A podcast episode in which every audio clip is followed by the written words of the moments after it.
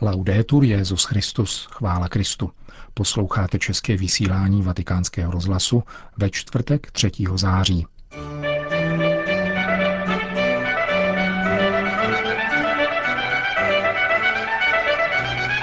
Vyznání víry je neoddělitelné od přiznání se člověka k tomu, že je hříšník, kázal dnes ráno Petrův nástupce v domě svaté Marty. Dopoledne pak papež František přijal na audienci izraelského prezidenta Rouven Rivlina a setkal se s kněžími ze šenštatského hnutí u příležitosti jejich probíhající generální kapituly. To jsou hlavní témata našeho dnešního pořadu, kterým provází Milan Glázer. Zprávy vatikánského rozhlasu. Schopnost uznat, že jsme hříšníci, nás otevírá úžasu ze setkání s Ježíšem, řekl papež v kapli domu svaté Marty během raním šest dnešní liturgické památky svatého Řehoře Velikého, papeže a učitele církve. Petrův nástupce komentoval dnešní evangelium o zázračném rybolovu, při kterém Petr, spolehnuv na Ježíše, spustil sítě i přesto, že celou noc lovil bezvýsledně. Papež mluvil o víře jako o setkání s pánem, já myslím rád zvláště na to, řekl František, že Ježíš většinu svého času trávil na cestách, s lidmi. A pozdě večer se pak sám chodil modlit. Setkával se s lidmi a vyhledával je. S pánem se setkáváme dvěma způsoby. Prvním je ten, který vidíme u Petra, apoštolů a u lidu.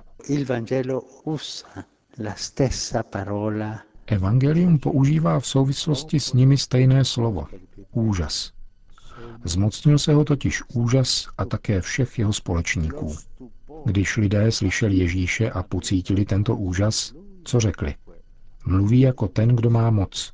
Nikdy tak žádný člověk nemluvil. Druhá skupina lidí, kteří se s Ježíšem setkali, však nenechala do svého srdce vstoupit tento úžas. Slyšela Ježíše a kalkulovala jako učitelé zákona. Ten je ale inteligentní. Je to člověk, který říká pravdu ale nám tyto věci nesedí. Kalkulovali, zaujímali odstup. No? Samotní démoni, poznamenal dále papež, vyznávali, tedy prohlašovali, že Ježíš je syn Boží. Jak to, že učitelé zákona a ti špatní farizeové nedovedli žasnout? Byli uzavření do svojí soběstačnosti, do svojí píchy. Petr rozpoznává, že Ježíš je mesiáš, ale vyznává také, že je sám hříšníkem. Démoni se posunuli až k tomu, že o Ježíši říkají pravdu, ale o sobě nikoli. Nemohou, nebo jejich pícha je tak obrovská, že jim v tom brání.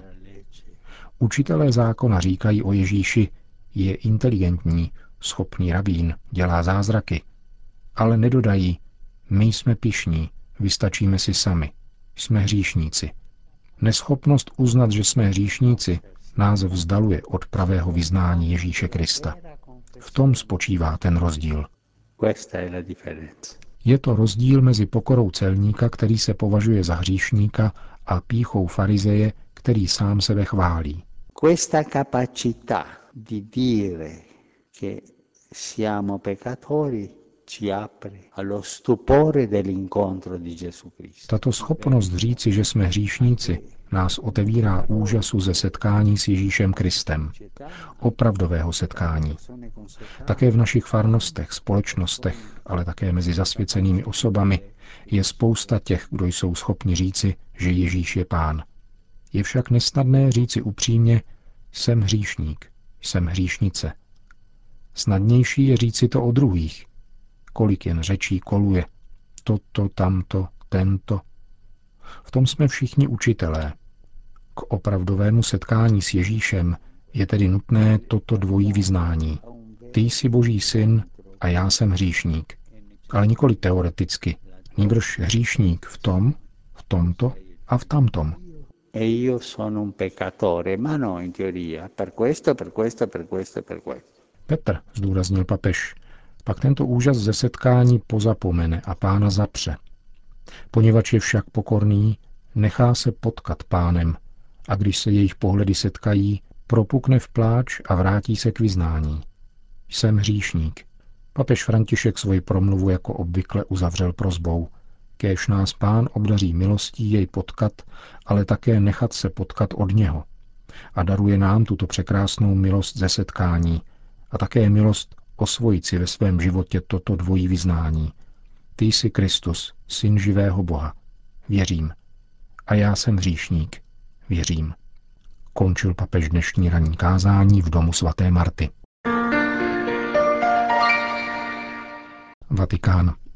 V apoštolském paláci dnes papež přijal prezidenta státu Izrael na oficiální audienci.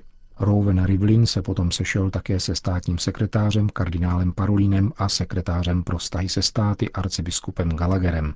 Tiskové sdělení svatého stolce informuje, že během srdečních rozhovorů byla řeč o politické a sociální situaci Blízkého východu, poznamenané různými konflikty, a zvláštní pozornost byla věnována situaci křesťanů a dalších menšin. V této souvislosti byl zdůrazněn význam mezináboženského dialogu a odpovědnost náboženských představitelů za podporu smíření a pokoje. V soukromém rozhovoru, který trval asi půl hodiny, byla zdůrazněna nezbytnost a naléhavost posílení klimatu důvěry mezi Izraelci a Palestinci, opětovného zahájení nových jednání s cílem vyhovět legitimním očekáváním obou národů a zásadně tak přispět k míru a stabilitě regionu. Řeč přišla také na některé otázky týkající se vztahů mezi státem Izrael a svatým stolcem v očekávání brzkého uzavření probíhajících bilaterálních dohod a náležitého řešení některých otázek společného zájmu, včetně situace křesťanských škol v zemi. Končí vatikánské tiskové sdělení. V závěru audience představil prezident Rivlin papeži svoji manželku Nechamu a členy oficiálního doprovodu. Rouven Rivlin se rozloučil pozdravem nashledanou v Izraeli a papež František poprosil manželský pár o modlitbu. Papež František dnes přijal kněze ze šenštatského hnutí, kteří v těchto dnech konají pátou generální kapitulu. 50 kněží tohoto sekulárního institutu založeného otcem Josefem Kentenichem přijal papež v konzistorním sále a poštolského paláce u příležitosti 50. výročí založení kněžské odnože tohoto sekulárního institutu.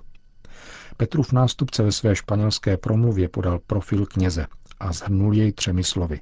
Kontemplace, služba a bratrství. Kněz by měl přebývat ve věži kontemplace mezi Bohem a lidem, jako Mojžíš na břehu Rudého moře, a chránit lid před útokem faraona. A potom také dole jako Kristus, uprostřed lidu a jeho potřeb, a hledat zvláště ty, o které nikdo pohledem nezavadí. Este ser los últimos refleja de modo claro el puesto que ocupan los sacerdotes být posledním je přesně to, co má být vlastní kněžím ve srovnání s jejich bratry. Kněz není nad ani před nebo mimo, ale kráčí uprostřed lidu, který má rád Kristovou láskou. Prosme Pána, aby nám dal silná ramena, jaká měl on, abychom unesli ty, kteří jsou bez naděje a osvoboď náš kněžský život od kariérismu que nos libre del escalafonismo en nuestra vida sacerdotal. Kulaté výročí založení vašeho kněžského institutu, řekl dále Petrův nástupce, nutí k rekapitulaci cesty, kterou jste v síle svého charizmatu ušli. Charisma, upozornil, však není muzeální kus, který leží netknutý za skleněnou vitrínou, aby byl pouze kontemplován. Zachovat věrnost charizmatu a uchovávat jeho čistotu nikterak neznamená uzavřít jej do zapečetěné nádoby jako destilovanou vodu, aby se nedostalo do kontaktu s okolím. No, el carisma no se conserva teniéndolo guardado. Hay que abrirlo y dejar que salga. Nikoli. Charisma se neuchová tím, že bude drženo v pouzdru. Je nezbytné, aby vyšlo ven a vstoupilo do kontaktu s realitou, s lidmi, s jejich starostmi a problémy. A tak v tomto plodném setkání s realitou charisma roste a také realita se mění. Mění se duchovní silou, kterou v sobě toto charisma nosí.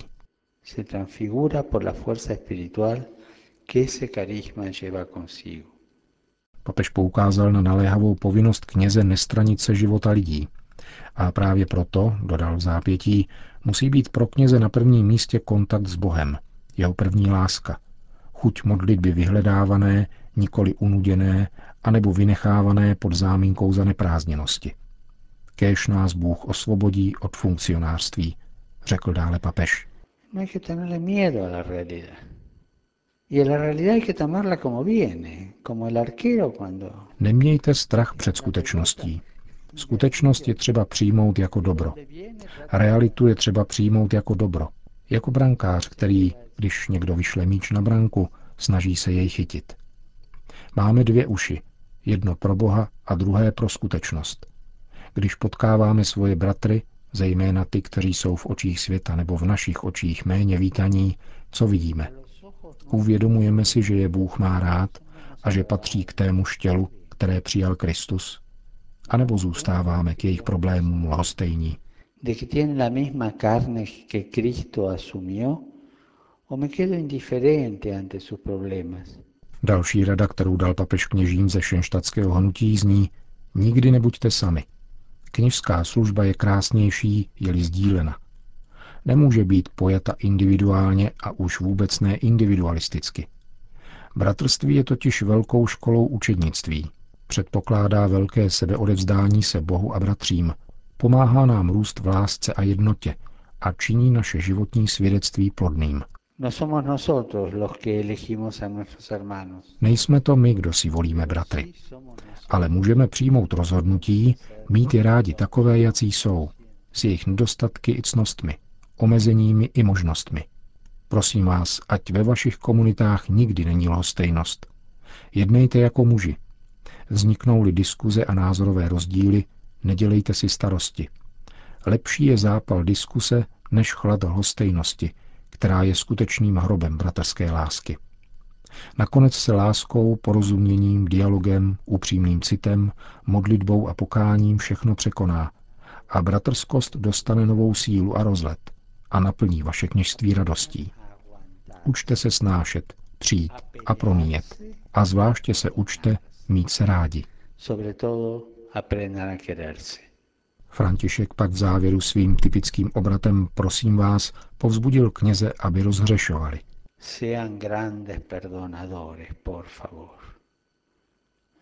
A mí me hace bien recordar Rád si připomínám jednoho kněze z Buenos Aires, který je velkým spovědníkem. Je přibližně v mém věku. Někdy na něho dolehnou skrupule, že promíjel příliš. Já jsem se jednou zeptal, a co potom děláš s těmi skrupulemi? On mi odpověděl, jdu do kaple před svatostánek a řeknu, pane, odpust mi, promíjel jsem příliš, ale špatný příklad si mi dal ty.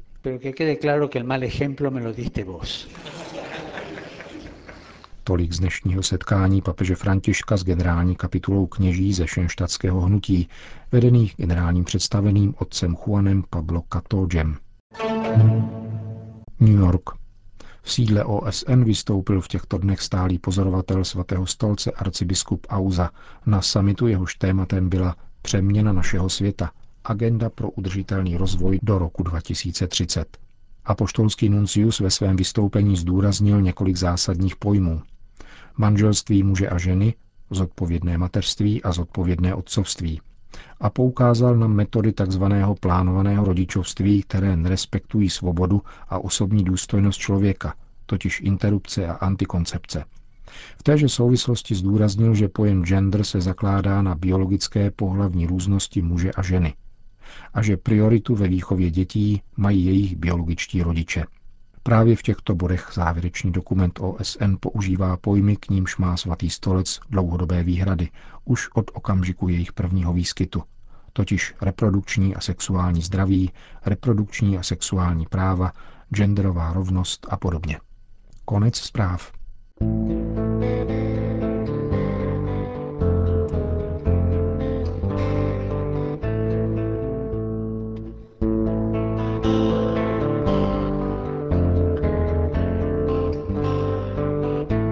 Končíme české vysílání vatikánského rozhlasu. Chvála Kristu. Laudetur Jezus Christus.